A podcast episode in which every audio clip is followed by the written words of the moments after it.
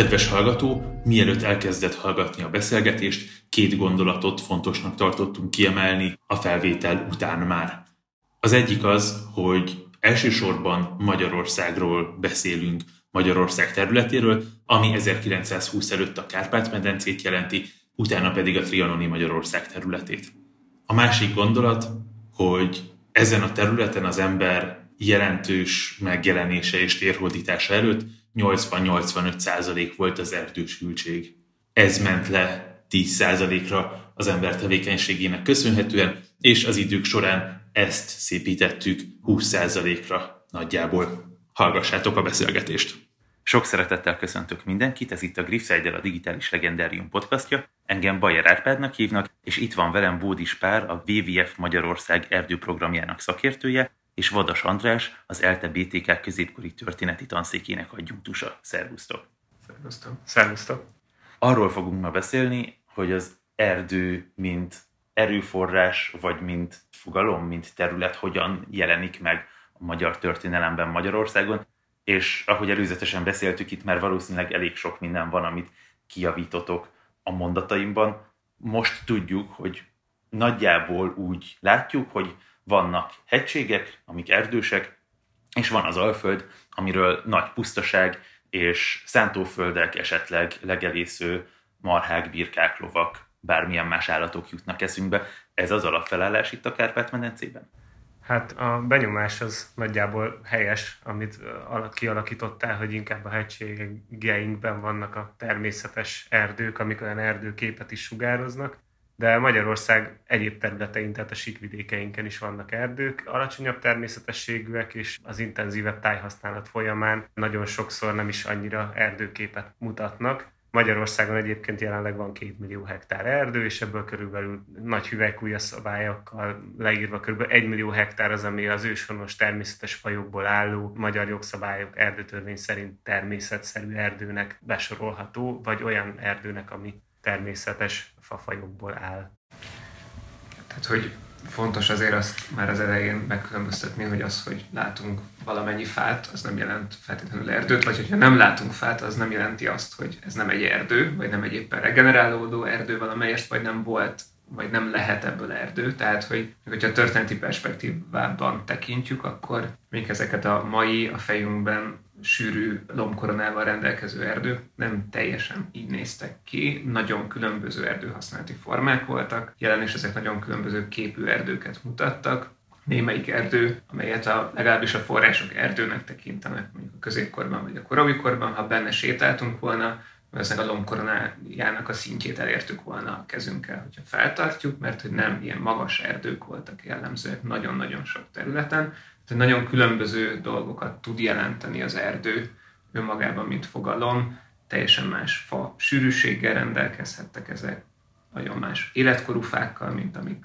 mondjuk ma jellemzőek, nagyon más természetességűek vagy faállományjal rendelkeztek. Tehát, hogy azért itt az, hogy erdő önmagában, az nagyon félrevezető lehet, és szerintem Pali mindjárt ki fog javítani, hogy mi az, ami egyáltalán erdő mondjuk a mai értelemben, és mi az, mit vajon történeti értelemben is annak tekinthető. Itt ugye alapvetően, amire rámutattál, az azért is érdekes, mert ugye ez, hogy egy erdőben mi képezi az értéket, az nagyon-nagyon befolyásolja azt, hogy milyen lesz az az erdő, mivel hogy minden erdőt használunk szinte itt Magyarországon talán egy közel egy százalék területarányú kivételen kívül, Mielőtt a faanyag, mint nyersanyag fölértékelődött, azelőtt elsősorban az egyéb haszonvételek, mint például a legeltetés voltak a jellemzőek, és ennek a hatása volt az, hogy teljesen más erdőkép volt, nagyon nyitottan tartották az erdőket, tényleg ilyen ligetes erdőképek alakultak ki az intenzív elsősorban ilyen állati használatnak a következményeként. Ugyanúgy az ilyen nagyobb városok környékén nagyon rövid vágásfordulós,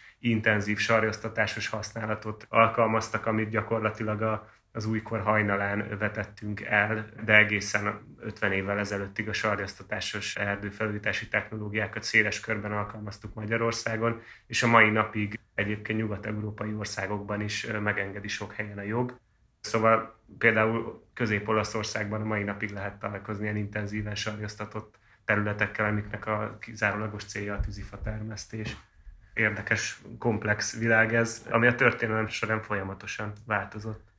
Tehát, ha jól értem, a sarjasztatott erdő az az, amikor kimegyünk és kivágjuk a fákat és elégetjük őket, és néhány év múlva, vagy viszonylag rövid időszak múlva visszatérünk oda, mert hogy megint kell a tűzifa, és még nem nőtt meg szép nagy fává az erdőnek az állománya, hanem erre mondtad azt, hogy átlátunk akár a fejük fölött, vagy a, a lombkorona szintet el tudjuk érni akár, de arra jó, hogy kivágjuk és tűzifa legyen. Ez jól kapcsoltam össze? Igen, tehát hogy alapvetően ilyen 7-10 éves fordulók, legalábbis a középiskorai korban többé-kevésbé ilyen forgással vágták ezeket az erdőket. Egyébként máig azért, hogyha kimegyünk például Budapest környékén, az erdők egy részében lehet látni ezeknek a maradványait, abban az értelemben, hogy nem különálló fákat látunk, hanem ilyen facsoportokat látunk nagyon sok helyen. Ezek azért feltetőleg ezzel összekapcsolódnak, azt hiszem a fótisomjó talán, ami Igen. ezt őrzi a leginkább. Ez, ez ilyen visszaerdősülő fáslegelőkön lehet nagyon gyakran felismerni. Ugye ez, a, amiket az erdész szaknyelv sarj csokornak hív. Tehát, hogy tényleg, mint egy össze lenne fogva egy, egy csokornyi fa, akár 5-8 tő is megjelenhet. Ugye itt ezeket a népi praktikum hívta életre, ugyanis sokkal könnyebb egy karnyivastag vagy combvastag fát kidönteni, és utána földarabolni és konyhakészre aprítani, mint egy nagy megtermett, több évtizeddel hízó törzset. Úgyhogy igazság szerint ez nem véletlen, hogy megjelent a gyakorlatban, és sok helyen tényleg a mai napig használatban van. Ugyanakkor azt érdemes hozzátenni, hogy az ökológiai szempontból a terület élővilágára nézve gyakorlatilag a, a folyamatos katasztrófa állapot. Nyilvánvalóan ez engem természetvédőként sokkal jobban érdekel, és emiatt egyébként természeti szempontból az erdész szakma pont emiatt a felismerés miatt mozdult el ettől a hosszabb rotációs úgynevezett szállerdők irányába.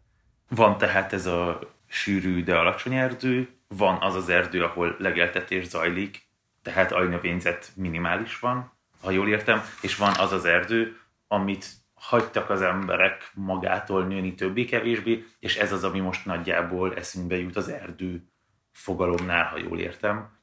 Egészen biztosan nem az első jut eszünkbe, hogyha az erdőre gondolunk. Mondjuk a, talán, hogyha nem tudom, a Városliget, vagy annál is ritkább állományú fák fakat tekintünk, vagy, vagy, vagy facsoportokat, arról sem jut feltétlenül az erdő az eszünkbe. Azok a zárt, magas erdők, amiket talán ma leginkább asszociálunk, valószínűleg azok voltak a legkevésbé jellemzőek, hogyha mondjuk 5-6-700 éves sétáltunk volna gyakorlatilag bárhol valószínűleg a Kárpát-medencében. Egy kicsit túlzás, hogy olyan könnyen elérhető területeken ilyennel nem nagyon találkoztunk volna valószínűleg egészen egyszerűen, mert túl értékes volt a terület. Ugye előjött a Pali említette, hogy ezek különböző haszonvételek kapcsolódtak ehhez. Az erdei legeltetés hihetetlenül fontos volt, tehát a levélgyűjtés az erdőkből, ugye ez a maknak a megetetése, ugye itt nyilván az erdei legeltetés ehhez kapcsolódik, tehát egyszerűen túl nagy jövedelmet lehetett ahhoz az erdőkből szerezni, vagy jutni, ahhoz, hogy, hogy ezeket hagyják saját magukban nőni abban a formában, ahogy ezt mondjuk egy természetes erdőtől várnánk. Ezért valószínűleg ezek voltak a kevésbé jellemzők, nyilván a nehezen elérhető településektől távol eső területeken ezeknek nagyobb volt a gyakorisága, nyilván ezekről tudunk valamivel kevesebbet, legalábbis nyilván források, erről kevésbé maradtak fenn írott források, nyilván természettudományos módszerekkel ezek is jobban kutathatóak, de hogy valószínűleg nagyon más, tehát hogy ezek a mai sűrű, átláthatatlan, különösen még a fenyőerdőnek ez a teljesen átláthatatlan ajnövényzettel nem rendelkező formája, ezen nem nagyon találkoztunk volna évszázadokkal korábban a Kárpát-medencében, szinte sehol. Hát itt alapvetően én arra mutatnék rá, hogy a történelem előre haladtával gyakorlatilag kisebb-nagyobb történelmi viharoktól eltekintve azért nagyjából növekvő populáció volt a Kárpát-medencében, és ennek a növekvő lakosságszámnak egyenes arányban növekvő hatása volt a természeti környezetre, benne az erdőkre is. Itt nem is szorosan csak arról van szó, hogy az erdőben vágják-e a fát vagy nem, hanem a vízkormányzásra, az egyéb agrártechnológiák terjedésére, akár a földművelésben, amiket használtunk a történelmi korok során, ezeknek mind, mind van hatása, de ennek ellenére Magyarországon a, az utolsó érintetlen erdőket, itt, itt nehéz azt mondani, hogy őserdőket, de ezek közel őserdők, vagy ilyen kvázi őserdők voltak. Ezeket gyakorlatilag a szocializmus első hullámában a nagy modernizáció jegyében vágták le az északi középhegység területéről és ma nagyon-nagyon elhanyagolható, nemzetközi tudományos konszenzus szerint egy darab olyan állományunk van, ami őserdőnek tekinthető ma Magyarországon, a Kékes hegynek az északi lejtőin. Ennél azért valamivel több van, mert vannak olyan területeink, amikre egyszerűen nem érdemes gazdálkodói figyelmet fordítani. Egyszerűen nem érdemes levágni, mert túl nagy költséggel, túl kicsi hasznot lehet kinyerni. Ugye az a fajta természetvédelmi szemlélet, ami jelenleg érvényesül sok szempontból az erdőkben, az egy nagyon modern vívmány. Ennek a természeti helyzetére az erdőknek nagyon-nagyon kevés hatása van. Egy növekvő hatása van, de nagyon-nagyon elhanyagolható. Mondtad az őserdőt a kékesnek az északi lejtőjén. Mitől tekintető ez őserdőnek? Mi az őserdő? Szerintem ez legalábbis számomra nem egyértelmű. Alapvetően ugye, ami a leginkább meghatározza, hogy a természetes erdődinamikai folyamatok, tehát azok az ökológiai folyamatok, amik egy erdő élettelen és élő részét, mert ugye van egy termőhely, egy körülötte lévő klíma, meg vannak ott az élő elemei, amik ugye a lebontó és építő szervezetek összességét jelentik. Elméletileg a jelenlegi tudásunk szerint zavartalanul működtek, és működnek jelenleg is, és ez egy kvázi jól működő rendszert képez, illetve nem a definíciók szerint, amik az őserdő definíciók esetében fönnállnak, nem mutatható ki az emberi hatás. Ugye ez nagyon fontos, mert nyilván a természetben is vannak olyan zavarások, akár egy óriási széldöntés, egy jégkár, nem magyar esetben egy hullavina, ezek mind, mind olyan radikális károkat tudnak okozni, amik szinte egy fakitermeléssel összemérhetőek, de nyilván ugye ezeknek a térbeli dinamikájuk ez egyértelműen elkülöníthető a mai ökológiai módszerekkel, és például a bükki őserdő, ami ugye a kék túra nyomvonalán van, és emiatt sokan ismerik, annál is igazából most már ilyen állományvizsgálatokkal és modellezéssel, ilyen térinformatikai eszközökkel bizonyították, hogy volt egy olyan időszaka, amikor ezt levágták, és azóta nem zárult le még az a több száz évet igénybe vevő nagy erdő ciklus, aminél ez a természetes térbeli elrendeződés, meg mozaikosság, hogy itt elpusztul egy fa, itt fölnő, itt kidönt egyet a szél, ott megeszik a bogarak, akármi, ez még nem állt vissza teljesen az ősi természetes rendre. Ennek ellenére, hogyha megnézzük az ökológiai állapotát, vagy azt, hogy milyen a fajkészlete, az egész közel áll egy őserdőhöz, de per definíció nem az. Nyilvánvalóan minél nagyobb az emberi hatás, annál távolabb kerülünk ettől, tehát annál több elem lesz hiányos, tehát mondjuk a korszerkezetben, vagy annál több faj fog hiányozni egy erdőből. Tehát ezzel azt is mondod, hogy ami Magyarországon van erdő, oda ember már betette a lábát, sőt, azt már egyszer kivágta. A fűrészét is betette. A fűrészét is betette. Így igaz, vagy a baltáját, vagy épp ami kézre esett. Alapvetően az erdeink nagyjáról kijelenthető az, hogy volt olyan időszak a, a történelem folyamán, amikor nem csak hogy kivágta, hanem utána nem is erdő volt a helyén, hanem valami egyéb hasznosításban nyílt területként volt hasznosítva. Egyébként egy erdőnek a, az ökológiai életében talán ez a legerősebb törés, mert ez az, ami a fajoknak, a benne lévő fajoknak a szaporító anyag bankját a legjobban károsítja. Mert ugye sokáig ugye nem erdőként van tartva, akkor nyilván az teljesen más, nyíltabb társuláshoz tartozó fajoknak kedvez, még akkor is, hogyha mondjuk ott legeltetnek, és viszonylag egy természetesnek mondható gyep alakulott ki.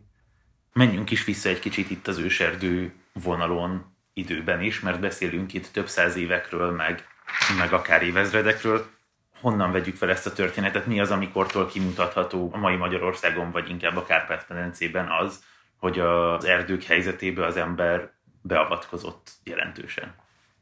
Hát sok ezer év. Tehát, hogy valójában itt még csak nem is a római időszak, nem a honfoglalás, tehát ennél jóval korábbra tehető az, amikor az emberi hatás kimutatható. Tehát, hogy ezt értelemszerűen nem írott források, hanem palinológia, tehát pollen analízissel lehet a legjobban kutatni, mert nagyon komoly kutatási hagyományok vannak Magyarországon, és valójában azért azt szokás mondani, hogy, hogy több ezer évre visszamenőleg valójában van kimutatható az emberi tevékenység, tehát az, hogy a különböző fás társulásokhoz kötődő polleneknek és a fűféléknek az aránya az nem olyan módon változik, mint amit mondjuk a klímaváltozás adott esetben önmagában indokolna, vagy a más környezeti tényezőknek a megváltozása indokolna, tehát valószínűleg emberi, vagy egyértelműen emberi beavatkozáshoz kötődik, Nyilván ennek a léptéke az drasztikusan tud változni, tehát hogy nem arról van szó, hogy mondjuk 5000 évvel ezelőtt feltetően teljesen emberformálta táj lett volna a Kárpát-medence, de tehát hogy ez abszolút nem a honfoglaláskor, nem a római időszakkal, és még csak nem is ezt kevéssel megelőzően kezdődött ez az emberi tájformálás, ez egészen egyértelmű. Tehát ez egy őskori folyamat gyakorlatilag? Mm, nem. nem. Tehát, hogy őskorból induló. Tehát itt azt, azt fontos megérteni, hogy ez elindult egyszer. Ugye az alapvetés az az, hogy kicsit a, a mai társadalom is képes az embert azt egy ilyen rendszeren kívüli hatóerőnek tekinteni, de azért itt nagyon fontos azt hangsúlyozni, hogy, hogy még a mai technokrata világunk sem tudja kívül helyezni magát a természeti rendszeren, amiben élünk, a Föld bolygóból. Nem tudunk kilépni, bár Elon Musk néha fölvet erre vonatkozó ötleteket, de én inkább maradnék itt. Nem olyan rossz ez, még mindig annyira nem rontottuk el, de hogy ennek a hatása, ez változott az idővel, de gyakorlatilag nagyon-nagyon régen indult, és nyilván voltak ennek intenzívebb és kevésbé intenzív szakaszai, de tényleg azt behatárolni, hogy ez mikor indult, gyakorlatilag a, mióta ember van, meg kőkorszak, meg nem tudom, tehát hogyha elkezdtünk szerszámokat használni, onnantól kezdve igazából hatásunk volt a, a, az élő környezetre is. Az állatinál nagyobb hatásunk igazából az eszköz használattal. Ja, tehát tulajdonképpen amikor először sikerül, vagy tűz, vagy bármi egyébnek a segítségével technikailag kidönteni fákat, vagy erdőket termővé tenni, vagy bármilyen más módra használni, annak ez az értelmszerűen meg fog jelenni, de hogy adott esetben nem olyan elképesztően könnyű mondjuk egy 5000 évvel ezelőtti technikai színvonalon egy erdőt egyébként átalakítani mondjuk rövid távon. Nyilván a tűz az ebben fontos eszköz, hogyha mondjuk nem csak és kizárólag ebben gondolkodtak, az egy viszonylag hosszú folyamat tudott lenni, tehát a 18. században, amikor a Dunántúlt vissza telepítik, akkor azt látjuk, hogy ez egy viszonylag hosszú folyamat, amíg az erdőterületeket sikerül szántóvá tenni adott esetben újra, mert hogy mondjuk nem égetéssel próbálták ezt, hanem más módszereket használtak, és ezek időigényesek tudtak lenni.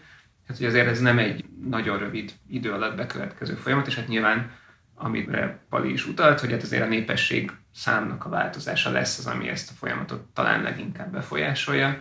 Tehát különösen itt a tűzifa igénynek a dináris növekedése a népességgel lesz az, ami ebben meghatározónak tűnik, hogy egyre nagyobb százalékát kell valamiképpen ilyen módon hasznosítani az erdőknek, tehát valószínűleg ez 5000 évvel ezelőtt azért egy elenyésző hatás ahhoz képest, ami mondjuk adott esetben 500 évvel ezelőtt már jelentkezett.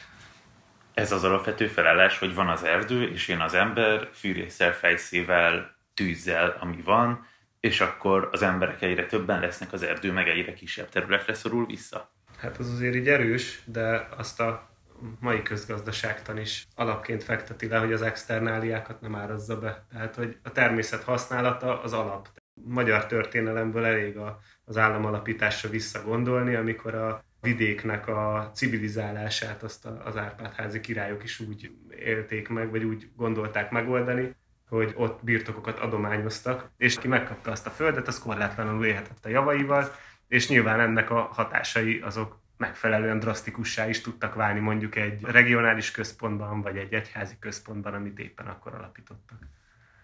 Nyilvánvalóan az államalapítás ilyen szempontból egy izgalmas kérdés, tehát hogy milyen hatása van egy kiépülő vármegye rendszernek, egy kiépülő egyházszervezetnek, monastoralapításoknak, a, akár az erdőkre, akár a vízhasználatra, vagy értelemszerűen sok területen fog változtatni, de ezt nem úgy kell elképzelni, hogy másnap jönnek, és ezeket a területeket azonnal átalakítják. Egyfelől lesznek olyan területek, amelyeket igyekeznek a földesurak valamilyen módon úgy kontroll alatt tartani, már a középkortól kezdve, vagy azért, mert vadászterület ként vannak számon tartva. Például a bakonynak az erdeinek a képe az gyakorlatilag a középkorra visszamenőleg éppen ezért fog elütni a környező területekétől, mert hogy egyszerűen más jogi státusza van ennek a területnek, ez királyi vadászterület, nem úgy művelik, mint nagyon sok más középhegységi területet, ugyanez érvényes a Pilisre, és ugyanez érvényes felvidéken bizonyos területekre, de mondjuk ilyen szempontból a Pilis meg a Bakony az a talán a közelebbi és jobban ismert példák, tehát ezt nem úgy kell elképzelni, hogy onnantól kezdve mindenki korlátlan módon vágja a fát, és használja az erdőt. Ez nyilván az adott intézmény számára egy lehetőség volt, de ezek az intézmények viszonylag hamar felmérték, hogy nem lehet korlátlanul használni ezeket az erőforrásokat, ezekhez jövedelmek fognak kapcsolódni, és ezeket igyekeznek valamilyen módon arányosan, vagy hát időben eltolva próbálni magukhoz venni valamilyen módon, tehát értelemszerűen nem érdemes levágni azonnal a makkos erdőt, mert hogy egyébként meg egy 50 évig lehet sertéseket tartani benne, értelemszerűen nem érdemes lehalászni az összes halat az első évben, mert a következőben nem lesz mit lehalászni, és azért ezt nyilvánvalóan a középkorban abszolút ismerik és tudják, valójában egészen szofisztikált módszereket találnak ki arra, hogy hogyan lehet fenntartani ezeket az erdőket úgy, hogy viszonylag hosszan tudjanak jövedelmet nyerni belőle. Az más kérdés, hogy nyilván lesznek olyan időszakok, amikor valamiért túlhasználják ezeket az erőforrásokat, vagy azért, mert a háború okán szükség van rá, vagy azért, mert a bányászat olyan óriási jövedelmet fog generálni, amiért nem éri meg mondjuk adott esetben az erdőállományt fenntartani. Azért nem igaz, hogy nincs valamilyen tudatos gazdálkodás, mondjuk már ekkortól kezdve. Bocsánat, hogyha ennyire félrevittem ezt az irányt. Nyilvánvaló az, a tudatos hozamszabályozás az elég korán megjelenik. Érdekes egyébként itt két dolog, amit felvetettél a az egyik az az, hogy éppen mikor mi alapján árazzák be az erdőket, ugye itt említetted a makkoltatást, a magyar erdők történetében is pont ez az Árpád-kori időszak az elsősorban, mint azt hiszem, hogy állateltartó képesség alapján voltak úgymond az erdők fölértékelve, és nem az élőfa készletük alapján, mint mondjuk manapság.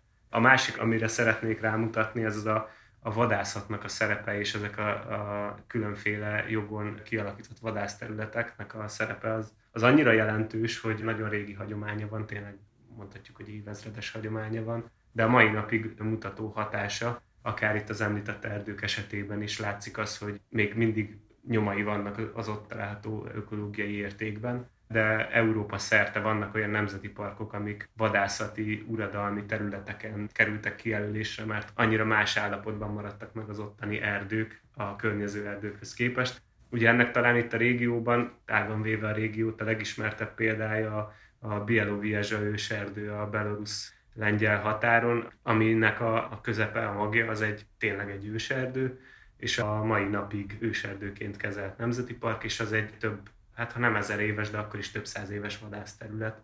És annyira elismerték az értékét, hogy még a, a nagy háborúk, a második és első világháború alatt is csak mértékkel vágták ott az egyébként nagyon-nagyon magas értékű kocsányos tölgyanyagot, ami a hadiiparnak egyébként eszenciális alapanyaga volt mindkét háború alatt.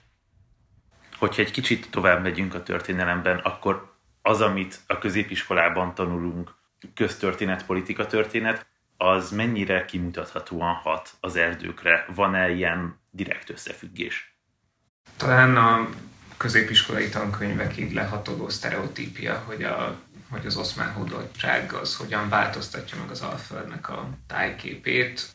Ekkor jönnek létre ezek az óriási rónák vagy puszták, amiket ismerünk, és hogy valójában a törökök kíméletlenül levágták volna a maradék erdeieit az Alföldnek, és valójában az első olyan időpont, amikorról nagyon-nagyon pontosan tudjuk az Alföld erdősültségét, sőt, hát valójában a teljes Kárpát-medencét, az úgynevezett első katonai felmérés a 18. század végén, az valóban nagyon alacsony erdősültséget mutat az Alföld területén, néhány százalék, két-három százalék, de szerintem majd kijavítasz, hogy egészen pontosan mennyi, és ezt hagyományosan összekapcsolták a török korral, ami hát lehet, hogy kapcsolatban van, annyira direkt kapcsolatban abban a formában, hogy ezt mondjuk az oszmánok akár hadipar igényei miatt vágták volna le szisztematikusan, erre semmi sem utal. Valószínűleg azért, ami előjött, egyszerűen az óriási kiterjedt legelőterületek értékesebbnek bizonyultak, egyszerűen a marha egy nagyon-nagyon jól eladható termékké válik, és a marha azért elég hatékonyan tudja akadályozni egy területnek a visszaerdősülését, és egészen egyszerűen valószínűleg ilyen módon kapcsolható össze ez a folyamat. Tehát, hogy azt látjuk valóban, hogy van egy városokban tömörülés a 16. században, ekkor jönnek létre ezek a jelentős méretű alföldi települések, amelyek máig ismertek, Debrecen, Nagykörös, Kecskemét, Cegléd és társai. Ezek valóban ekkoriban nőnek igazán nagyra, egészen biztosan szűnnek meg falvak nagy számban, egészen egyszerűen ezek nagyon jó legelőterületnek bizonyulnak, és nem nagyon tudnak az erdők regenerálódni egyre nyitottabbá válnak, ugye erről beszéltünk már korábban, hogy ezek a nyitott erdők, ezek kifejezetten a legelő ültetéssel vannak kapcsolatban. Nem valószínű, hogy itt egy ilyen szándékos vagy szisztematikus erdőírtás lehetne az oszmánokhoz kapcsolódni. Egyszerűen a gazdasági érdek az adott pillanatban az inkább mutatott erre. Ami ide kapcsolódik szerintem, és érdemes megemlíteni, hogy a, ugye az köztudott, hogy az erdők párologtatják a vizet. A Kárpát-medencének ezen a síkvidéki részén a, a vízkormányzás, meg a vízszabályozás az gyakorlatilag a történelmi idők óta velünk van. Nyilván ennek a hatásai is befolyásolják az ottani dinamikát, nagyon sokféleképpen, tehát egyrészt ugye azzal, hogy ha egy területen ott tartod a vizet, vagy elvezeted onnan, mocsarak lecsapolása például ilyen lehet, de a magyar alföld esetében ugye nagyon sokszor ezek a mocsarak, amikről most beszélhetünk, vagy amik így az embernek így a fejében vannak akár történelmkönyvekből, azok másodlagos mocsarak, amik azért alakultak ki, mert a síkvidéki keményfás őserdőket, azokat onnan levágtuk, és azoknak az óriási vízpárologtató képességét azt nem tette ki semmi utána, és ezek a területek gyakorlatilag természetüknél fogva fölvizesedtek, az ottani helyi talajvízforgalom az túl, tehát egy ilyen, nem mondom azt, hogy egyensúlytalanságban, de a korábbi egyensúlytól eltérő mocsaras világformájában jelent meg. Ugye itt nagyon fontos, hogy a természeti rendszereknél mondjuk, hogy egyensúlyban van, meg az ember egyensúlyban volt a tájjal, meg izé, ilyen nem létezik. Tehát, hogy a, az ökológiai rendszerek és az összes természeti rendszer az nem egyensúlyokban van, hanem egy folyamatos változásban, amire mindig próbál reagálni. Ugye ezt hívjuk rezilienciának, vagy ilyen visszaszerző képességnek, hogy valami történik, valami befolyásolja ezt a rendszert, és az hogy reagál rá. Ugye minél diverzebb egy rendszer, annál könnyebben reagál, minél egysikúbb, annál inkább katasztrofális lesz az, ami ott történik. Nyilvánvalóan az emberi tájhasználat során is így egysikusítottuk, a saját célrendszerünknek megfelelővé tettük a tájat, ilyen-olyan-olyan szempontok alapján, és ezek egyike volt az, ami végül a pusztásodáshoz vezetett, egy ilyen sokszoros egymásra hatás folyamán, ami egy ilyen elmocsarasodás, lecsapolás, kiszáradás, futóhomokos területek kialakítása, szóval ez egy ilyen több évszázados, mindig csak az épp aktuális igényeknek megfelelő megoldáskeresésnek a hosszú lefutású eredménye. A törökök rovására írni ezt az egészet, ezt, ez tényleg igazságtalan. Egyébként nagyon sok mindent írunk a, a még a mai történelmi közbeszédben is úgy a törökök rovására, mint hogyha ők így gyakorlatilag a, az egész uralmuk alá területet gyakorlatilag kiélni, és ilyen teljesen extenzív módon használni szerették volna. Ugye mi sem bizonyítja ezt jobban, mint a reformáció virágzása Magyarországon, hogy azért voltak olyan kulturális, meg egyébként feltételezem közgazdasági szabadságok is, amik sok dolog szempontjából akár kedvezhettek az itteni társadalomnak, azoknak a saját uralmuk alá hajtott népeknek, akik itt próbáltak túlélni. De ezt nyilván nem én fogom itt kifejteni de nagyon örülök, hogy rámutattál arra, hogy a, a török kornak a hatását egyébként az erdész szakma is felrúlja, hogy az vezetett részben a pusztásodáshoz. Itt azért azt nagyon-nagyon kiemelném, hogy főleg a drávasíknak az őserdőit, ahol ugye ezek a híres szlavóniai tölgyeseket, ezeket már bőven a modern korban írtottuk ki, gyakorlatilag egy évszázad alatt az egy százalékára pusztítottuk ki a 18-19. században, ami kizárólag arról szólt, hogy a fosszilis energiaforrások felfedezésének, meg az útépítési technológiák változásának köszönhetően felértékelődött a fa, és volt miért kivágni, és el is tudtuk szállítani akár Csehországba, és egyből érdemes is lett ezt megtenni.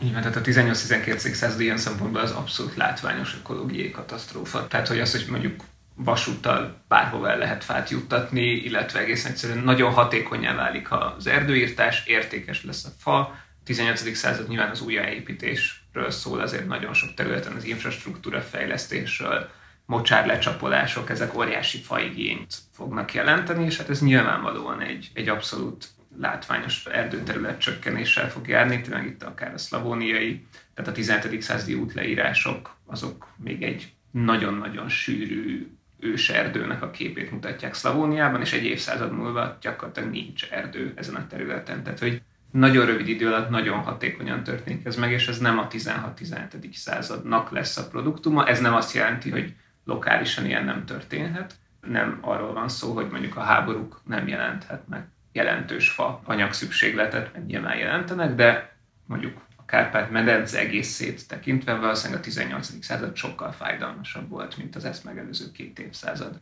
Úgy összességében nyilván a bányászat az egy másik terület, és ez nyilván a 15-15. században is szisztematikusan megvan a felvidéken, de ott ez egy picit más történet, vagy más folyamat játszódik le e tekintetben. És ide egyetlen fontos pontot talán érdemes megemlíteni, hogy itt valamikor ekkoriban a koraújkorra szokás tenni a tudatos erdőgazdálkodás kialakulását nagyon sok szerző ezt el szokta fogadni, a székelyfalu törvényeket szokás ilyen szempontból emlegetni, amelyekben előjön az erdő védelmének a fontossága, stb. Ezek azért valójában nem feltétlenül a modern értelemben vett természetvédelemmel érdemes összekapcsolni egyszerűen a tudatosságával annak, hogy ez egy véges erőforrás, és erre egyre több minden utal nyilvánvalóan akkor a újkorban látják maguk körül azt, hogy olyan területek, amelyek mondjuk a gyerekkorukban erdők voltak, mostanra egyre kevésbé tudnak visszaerdősülni, teljesen nyílt területté válnak. Itt nem feltétlenül azt kell látni, hogy egy ilyen természetvédelmi szemlélet alakul ki, egy nagyon tudatos közgazdaságtani szemlélet valójában, ami akkor a újkorban ezt az egyébként Európában szinte mindenhol kimutatható erdővédelmet életre hívja tulajdonképpen ebben a néhány évszázadban. Mi az, amitől a fa hirtelen értékes lesz itt a 17-18. században? Hát a technológiai fejlődés. Tehát egyszerűen az, hogy eljutottunk olyan iparosodottsági szintre, ahol ennek lett értelme. Tehát, hogy nem csak a lakhatáshoz, erődítményekhez, ilyesmikhez kellett faanyag, hanem az ipari használatra is.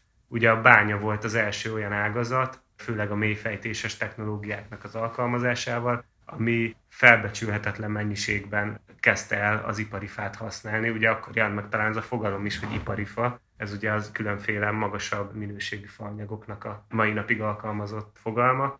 Végtelen mennyiségben szippantották fel a bányafát ezek az óriási bányák, és ugye a szlovák érchegységnek hívja a mai térkép, de ugye a Selmec-bányai, Körmec-bányai környéknek az érchegysége is ugye gyakorlatilag ekkor vált először erdőtakaró nélkülivé, és ekkor szembesült vele az akkori társadalom, meg az akkori akár a döntéshozói szintek, hogy ez nem fenntartható. Gyakorlatilag az erdész szakmát a fenntartatatlansággal való szembesülés hívta létre, hogy kellenek olyan professzionális szakemberek, akiknek az a feladatuk, hogy mindig a megfelelő társadalmi igényeket, faigényeket ki tudják szolgálni, és ez egy olyan fajta szakmai megalapozottság kell, ami nagy technológiai fegyelem mellett, nagy hatékonyság mellett, közgazdasági ismereteket is figyelembe véve egy megfelelő hozamszabályozást tud életre hívni. És gyakorlatilag az erdész szakma a mai napig azóta is egy egyre bővülő fenntarthatósági kritériumrendszer mentén működik, és ebben nyilvánvalóan először belekerültek az ilyen hozammal kapcsolatos kérdések, és ma már egészen odáig eljutottunk, hogy a, az erdőnek az egyéb természeti szolgáltatásait, ökoszisztéma szolgáltatásait is a magánerdő gazdálkodók érdekvédelmi szervezete próbálja belobbizni, a megfizetendő javak közé. Szóval, hogy ez egy nagyon-nagyon hosszú és bővülő folyamat, ami mindig a társadalom igényeire reagált. Nyilvánvalóan a középkorban a, a faanyag megjelenése volt az egyik első ilyen óriási szembesülés azzal, hogy mennyire vagyunk kitéve ennek a környezeti erőforrás meglétének vagy hiányának. A másik, amit még akartam kiegészítésként mondani, hogy a 18-19. század azért is nagyon fontos, mert talán az egyik legdrasztikusabb csökkenés az a, a jobb egy felszabadítás kapcsán következett be, akkor ilyen közel 1,5 millió hektár erdőt veszítettünk el, tehát előtte olyan 3 millió volt, utána lett ilyen 1,6-7 körüli, és gyakorlatilag ott egy csapásra számoltuk fel az erdőink felét azért, mert akkor még nem a faanyag, hanem a legelő biztosította az értékesebb forrást, így az akkor éppen felszabaduló és egyébként elég szegény jobbágyság az ebben látta a jövőt, úgyhogy hát ezt nem is lehetett szabályozni, és hogyha jól tudom, akkor utána nagyon sokáig a magánerdő tulajdonoknak a szabályozására nem is igazán volt törvényi lehetőség és elsősorban az állami területeken volt biztosított az a fajta fenntartatósági szempontokat is figyelembe vevő gazdálkodás, amiről egyébként itt beszélünk. És a mai napig is egy megkülönböztetett figyelem jut az állami és a magántulajdonra, tehát hogy nem teljesen egyforma a szabályozásuk. Ezt még ki tudjuk bontani egy kicsit, hogy a jobb egy felszabadítás az hogyan hat az erdő számra? 1948-at követően egészen egyszerűen ott lesz nagyon sok felszabadított jobbágy, akinek gyakorlatilag semmilyen lehetősége nincs művelni földet. legelő terület, tehát hogy erdősült, vagy félig legelő, félig erdő területek lesznek azok, amelyeket elkezdenek azért írtani, hogy szerintem legyen kellő mennyiségű szántóterület. Ezek nyilvánvalóan nagyon kicsi birtokokat fognak eredményezni, de hogy egész egyszerűen nincs más felhasználható. Tehát, hogy minden valaki már, ami szántó, és az erdőből lehet büntetlenül szántót csinálni? Vagy... Kvázi, igen, igen. Nagyjából így történt, tehát hogy ez nem volt messze olyan erősen szabályozva. Egyébként most már ez, ez megváltozott, tehát hogy lehet, hogy részben emiatt, de ugye a 20. századnak az erdővel kapcsolatos szabályozásai azok egyre-egyre szigorodtak, és nagyon sok szempontból felismerték azt, hogy az erdőnek a megléte, tehát hogy nem pusztán a faanyag termőképessége, hanem a megléte az milyen fontos a társadalomnak. Volt egy nagyon-nagyon kiózanító helyzet, amikor ugye a trianoni fordulatkor, a trianoni döntéssel Magyarország erdőterületének a 80%-át elveszítettük mert addigra érte el a Kárpát-medencének ez az alja, a mai Magyarország területe a legalacsonyabb erdősültségét, és ez nem csak erőforrás, hanem tényleg természeti környezet szempontjából is egy nagyon kihúzanító helyzet volt, és akkor a, az erdész szakmának egy ilyen hirtelen jött feladata volt, hogy, hogy Magyarországon állítsa helyre a fa erőforrás igényeknek megfelelő erdőgazdálkodást. Egyébként ennek köszönhetünk nagyon sok sikvidéki, meg dombvidéki különféle fekete fenyő, meg erdei fenyő ültetvénye eredetű erdőt, aminek az utolsó nyomait ma is lehet látni ilyen száz év körüli fákkal értelemszerűen.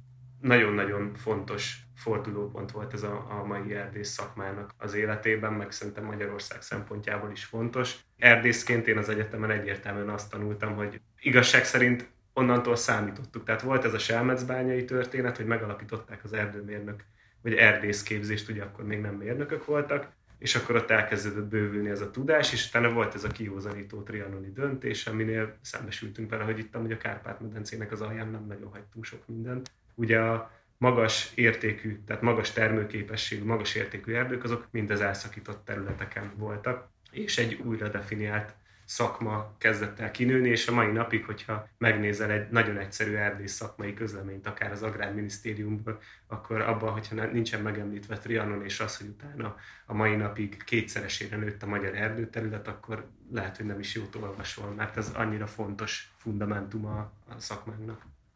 Ja, tehát itt a 19. század második felának ellenére, hogy ekkoriban hozzák az első állami erdővédelmi törvényeket, valójában még mindig tényleg a csökkenésről szól, és a tényleg a két világháború között lesz egy látványos erdőterület növekedés a mai ország területen, és ami fontos, hogy zajlanak erdészeti viták. Tehát, hogy ekkoriban a két világháború között merül fel az, hogy mivel fásítsanak például sík területeken, domsági területeken, amelyekről tudták, hogy nyilván egykor erdősültek voltak, mik lehetnek a jó fafajok, egyébként sokszor amennyire tudom nem jól választottak. Például az Alföldnek a vízháztartásával kapcsolatban nem kifejezetten jól választottak, legalábbis aktuális tudományos viták azok, azok arra mutatnak, hogy lehetett volna jobban választani, itt a fenyőfélék például úgy tűnik, hogy nem voltak tökéletes választások, de hogy egyáltalán felmerült az, hogy tehát elkezdődött egy gondolkodás arról, hogy miképpen lehet ezt a tájképet valamilyen módon újra egy kicsit erdősültebbé tenni, és itt tényleg nagyon felértékelődnek ezek a középhegységi vagy dombsági területek, amelyek nyilván ameddig a Kárpátok jelentette a hegységet és az erdős területeket, addig nem jelentett semmit mentális értelemben, de hirtelen, amikor a középhegységek válnak a hegységé, ugye ekkoriban kezdődnek el a túramozgalmak is, nyilván ott nem lehetett kopár területeken vezetni az összes túraútvonalat, tehát hogy nyilván új szempontok is elkezdenek felmerülni abban, hogy miért kell erdősíteni, visszaerdősíteni a mai ország területet. Tehát, hogy ilyen szempontból ez egy nagyon izgalmas időszak, mind egyébként a történészek sokat foglalkoznak erdőterületváltozásokkal ekkoriban, mind az erdészetben van nagyon sok elég komoly vita, nem tudom, Kán Károlynak a működése ekkoriban, aki egy ilyen nagyon emblematikus figurája az erdészetnek, hogyha mai napig. Gondolom.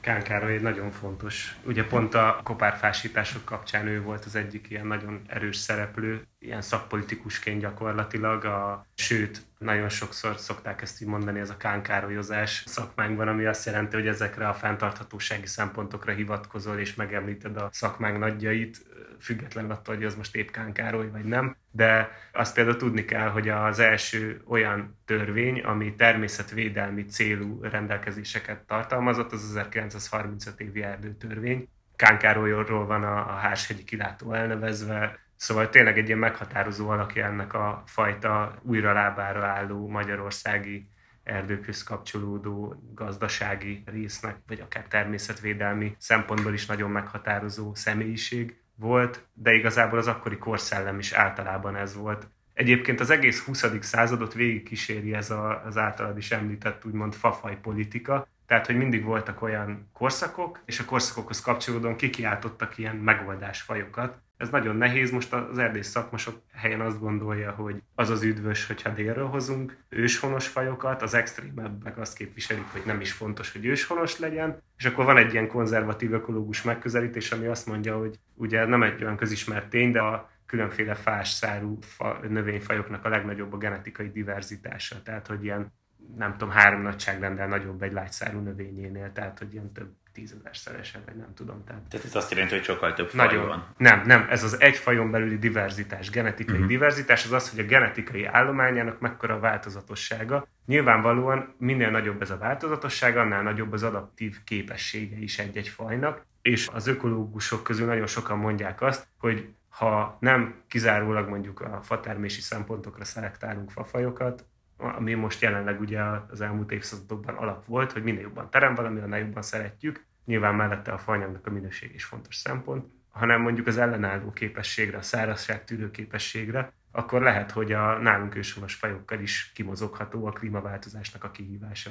Az viszont biztos, és ez a fafaj politika egyébként nagyon jól mutatja, hogy az erdész az egy mérnök szakma, egy technokrata szakma, ami szembesül egy kihívással, és a rendelkezésére álló tudásbázisból levezetve ad rá egy adekvát megoldást. Tehát, hogy nem filozofálja túl, nem kezd el így egyrészt más részlezni, hanem kiszámolja, hogy akkor ez lesz a jó. Neki esik, aztán 30 év múlva kiderül meg, hogy jó volt-e vagy nem. Néha az derül ki, hogy nem. Most például a jelenlegi korszaknak a nagy szembesülése az a Európa szerte óriási probléma a lucfenyő ültetvényeknek a széles körben kiterjedt pusztulása, aminek a legnagyobb oka az az, hogy a klímaváltozással már annyira távol került az egyébként klímazónáján kívül telepített lucfenyő a klímazónájától, hogy elpusztult, kiszáradt az összes, annyira legyengült, hogy az egyéb biológiai kártételeknek már nem tudott ellenállni. De azt tudni kell, hogy ezek mind olyan területre voltak telepítve, ahol egyébként sem kéne lucfenyőnek lenni, mert annál jóval hűvösebb, jóval humidabb klímához adaptálódott evolúciósan.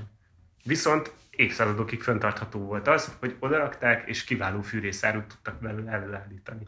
Nyilvánvalóan ezeket mindig megtanulja a szakma, és mindig lép egyet előre, és a társadalom vagy elégedett ezzel, vagy nem elégedett.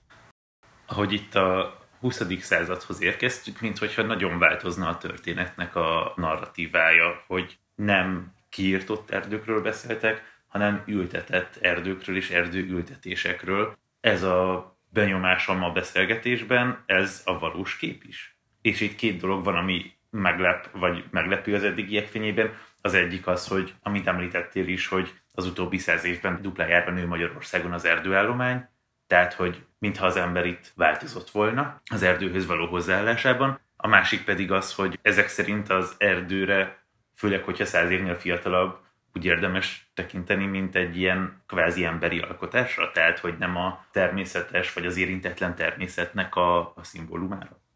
Hát, hogyha egy főúton autózunk, és balra nézünk, és akkor ilyen sorba ültetett fákat hát látunk, amelyek pont ugyanakkorák, ugyanannyi idősek, és nyilvánvalóan egyetlen fajból áll a teljes erdőállomány, akkor nehéz ezekre úgy tekinteni, mint egy ilyen szép természetközeli tájra, és hát valójában ezen mondjuk 10 egy néhányról 20%-ra felment erdőállománynak tekintés hányada valójában ilyen? Vagy? Hát a, konkrétan az egész növekmény gyakorlatilag. Tehát, hogy azt azért nehéz írásig kimondani az embernek, mert valahol szomorú, de hogy az van, hogy nem kezdtünk el így óriási léptékben minden természetesebbé tenni, az egyszerű ilyen tényleg megint csak egy ilyen kicsit ilyen technokrata megközelítés, kell ilyen faanyag, akkor csináljunk. Egyébként visszatérve, hogy nem is csak egy faj, hanem azok egy genetikai állományból származó nyárklónok, tehát hogy konkrétan azonosak, tehát hogy az egymás mellett álló fák ugyanazok kis túlzással. Nyilvánvalóan ez nem egy természeti rendszer, ez ugyanolyan, mint egy kukoricás, tehát csak hosszabb a, a vágás periódusa, nem évente aratjuk le, hanem 10 évente vagy 20 évente, attól függően, hogy milyen fajt alkalmazunk ott.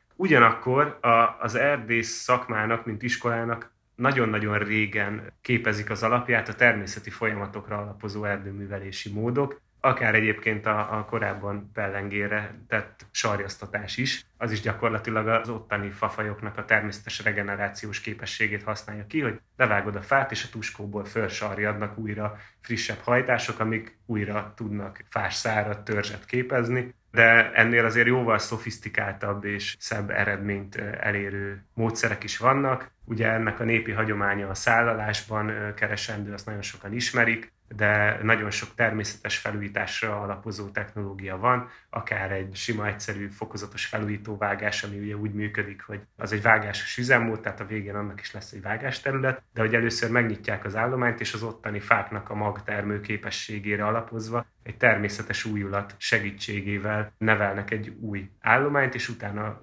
csinálják meg a maradéknak a véghasználatát. Ez egy olyan dolog, amit mi természetvédőként kritizálunk, mert ezeken a helyeken nagyon sok esetben ennél természetközelibb, folyamatos erdőborítással kecsegtető üzemmódok is alkalmazhatóak, tehát ahol mindig vannak idős fák, amik gyakorlatilag az elérhető lombkorona magasságot tudják hozni, Nyilván egy ilyen erdőnek az ökoszisztéma szolgáltatásai azok folyamatosan elérhetőek, akár itt csak arról beszélünk, hogy árnyék van az erdőben, vagy, a, vagy lehet ott túrázni. Vagy, tehát, hogy nyilván itt számos más ökoszisztéma szolgáltatásról is szó lehet a ivóvízvédelemtől kezdve a klímaszabályozó képességéig, és az is egy evidencia, hogy egy teljes mértékben kizárólag 5 éves facsemetékből álló terület az nagyon-nagyon kevés erdei ökoszisztéma szolgáltatást tud nyújtani. Ezért mi a WWF-nél ezt nagyon hangsúlyozzuk, hogy minél természetközelibb módszereket használunk, annál inkább biztosítják ezeket az egyéb ökoszisztéma szolgáltatásokat az erdők. Hogy ez mennyire valósul meg, az sokszor a gazdasági törvényszerűségek befolyásolják a legjobban, ennek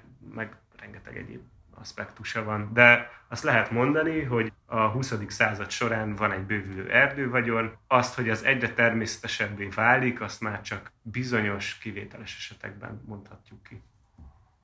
Talán igen, tehát hogy a, itt, ami itt a 20-21. században más a történet, az amit emlegetett. Tehát egész egyszerűen sokkal diverzebbé válik a gondolkodás. Tehát a csak közgazdaságtani gondolkodáshoz képest belépnek új elemek. Ezek lehet, hogy nem tudnak tartósan megjelenni, lehet, hogy nem tudnak hatékonyá válni, de megjelennek, és ezért nyilván ez új vitákat fog generálni, átalakít bizonyos foltokban adott esetben erdőállományokat segíthet, hogy ne tarvágott területeken kelljen áthaladni tartósan, hanem legalább egy-egy mondjuk szóval, az erdő felújulását valamilyen módon segítő elemet ott hagyjanak, vagy hagyásfákat, hagyásfákat például, amivel azért lehet találkozni egyre inkább. Tehát, hogy ezek apró lépések, de hogy ilyeneket azért lehet látni itt-ott, tehát még a középhegységekben azért úgy tűnik, hogy erre azért egyre, egyre nagyobb figyelem van, ez abszolút csak laikus, nem tudom, túra tapasztalatok mondatják velem, az Alföldön még mindig nem nagyon tűnik az, hogy ez olyan látványosan változna, de hogy, tehát, hogy vannak új szempontok. Tehát, hogy talán ezért válik egy nagyon más története itt a 21. században,